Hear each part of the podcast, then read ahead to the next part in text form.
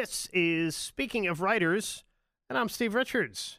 Journalist Jess McHugh explores the true history of 13 of America's most popular books chronologically, tracing their origins and influence as no one has before. Her engrossing debut book is Americanon, an unexpected U.S. history in 13 best selling books.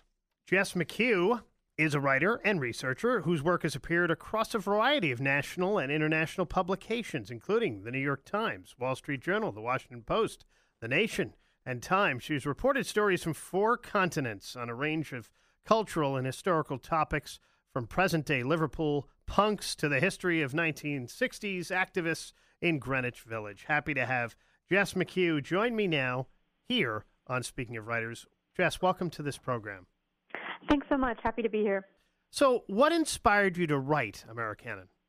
Sure. Well, it really started with a fascination with Noah Webster and the dictionary.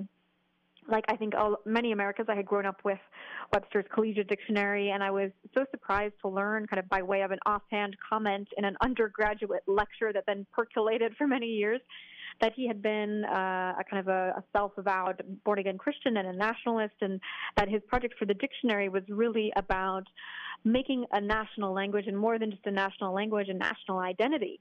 And so, because I had taken the dictionary to be such an innocuous book, I, I became curious about other books like that that we might take for granted, but really have this kind of ideological thrust behind them.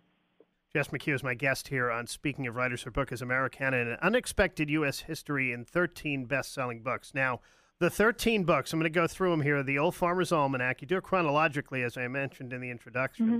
Webster's Speller and Webster's English Dictionary, Benjamin Franklin's autobiography, the McGuffey Readers, a treatise on domestic economy, Etiquette and Society in Business and Politics and at Home by Emily Post, How to Win Friends and Influence People, Dale Carnegie, Betty Crocker's Picture Cookbook from 1950, Everything You Always Wanted to Know About Sex, You Can Heal Your Life by Louise Hay, The Seven Habits of Highly Effective People, and the other one, by the way, The American Woman's Home, uh, two by Catherine Beecher, but Catherine Beecher and Harriet Beecher Stowe wrote that one. So the question you're probably getting asked a lot is, how did you select these 13 books and narrow it down?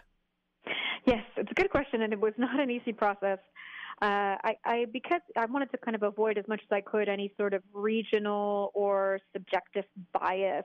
So I, I tried to focus pretty heavily on the data, which is to say, looking at those books that consistently sold the most copies and influenced the most people, so to speak, over history. So we're often talking about books in the tens of millions of range, barring a few exceptions.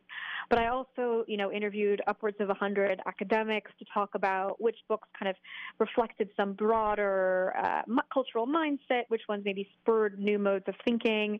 And so it took it took a long time, though. It took about a year of taking things on and off the list to to get it down to 13, and I was aiming for 10. So. you have a favorite or two? That's a good question. It's it's hard to pick. I am a huge fan of the Old Farmer's Almanac. I just I love it dearly. I grew up, you know, with it. I'm from New England originally, and it's it's one of those books that just kind of has a fond place in my heart. And the more that I've lived in cities, I've, I lived in New York for a long time, and now I'm in Paris. That the more I kind of miss the just the being able to go out and walk in the woods and look at bugs and frogs and salamanders and bake bread and you know plant seeds and uh, the almanac kind of reminds me of of all of the the, the beauty of, of of the natural world. You mentioned you're in Paris, so what was it like writing a book about America while living abroad in France? It was interesting. I think just as this book, uh, I try to give some kind of historical perspective on the way we understand ourselves as Americans. Living in France kind of gave me a sort of geographical perspective, so to speak. It threw into relief a lot of the differences. I would say, you know, the French are, are hardworking people, but they also have a strong, what they call a leisure ethic, which is not something that I have very, very strongly. Um, but yeah, it was it was interesting. I think, for instance, their notion of uh, I had a friend say that vacation is an inalienable right, and it, it just it made me think about the ways in which we talk about work, our emphasis on self-made men and meritocracy, and even just the way we talk about work and money in the in America is so different from the way they do or do not in France. Jess, what was your research and writing process for this book like, and what are some of the most memorable moments from that process? Sure. So I'm I love research. I think like many writers, I get stuck in the research and reporting phase, and somebody has to force me to start writing.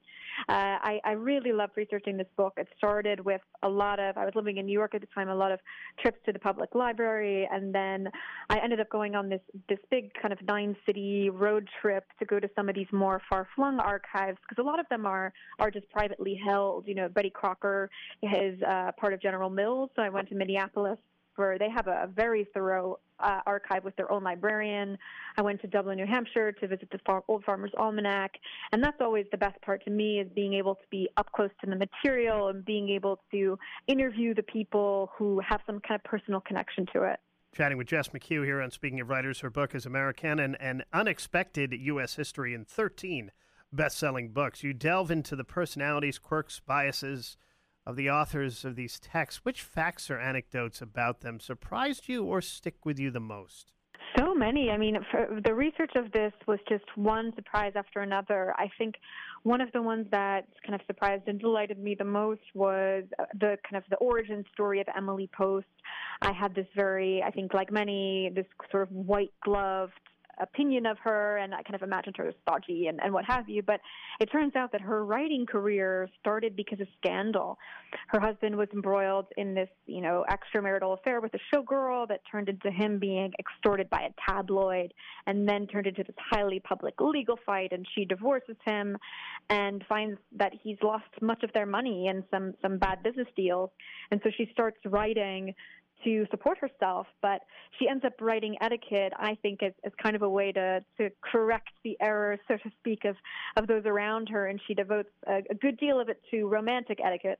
You spend a significant portion of the book, Jess, exploring the origins and rise of the self help industry. What are your personal views on the self help industry, and did your research alter your perspective on it? Yes, I think it, it evolved quite significantly because I think you know when I first started researching this book, I, I had sort of a neg- some some negative preconceptions about self help and, and thought of self help writers as sort of snake oil salesmen, and to a certain extent there is some of that, but I've I've come to feel much more open hearted about it, and as I note a little bit in the book, I I think often of my maternal grandfather who was a, a great reader of, of self-help and self-improvement books and kind of read the Bible and the Big Book and Dale Carnegie and in much the same way, which to say he was he was looking to kind of his own spiritual renewal, his own path toward becoming a better person, and I think that that's sort of the best of what self-help can offer. Its its pitfalls are quite well known, but I think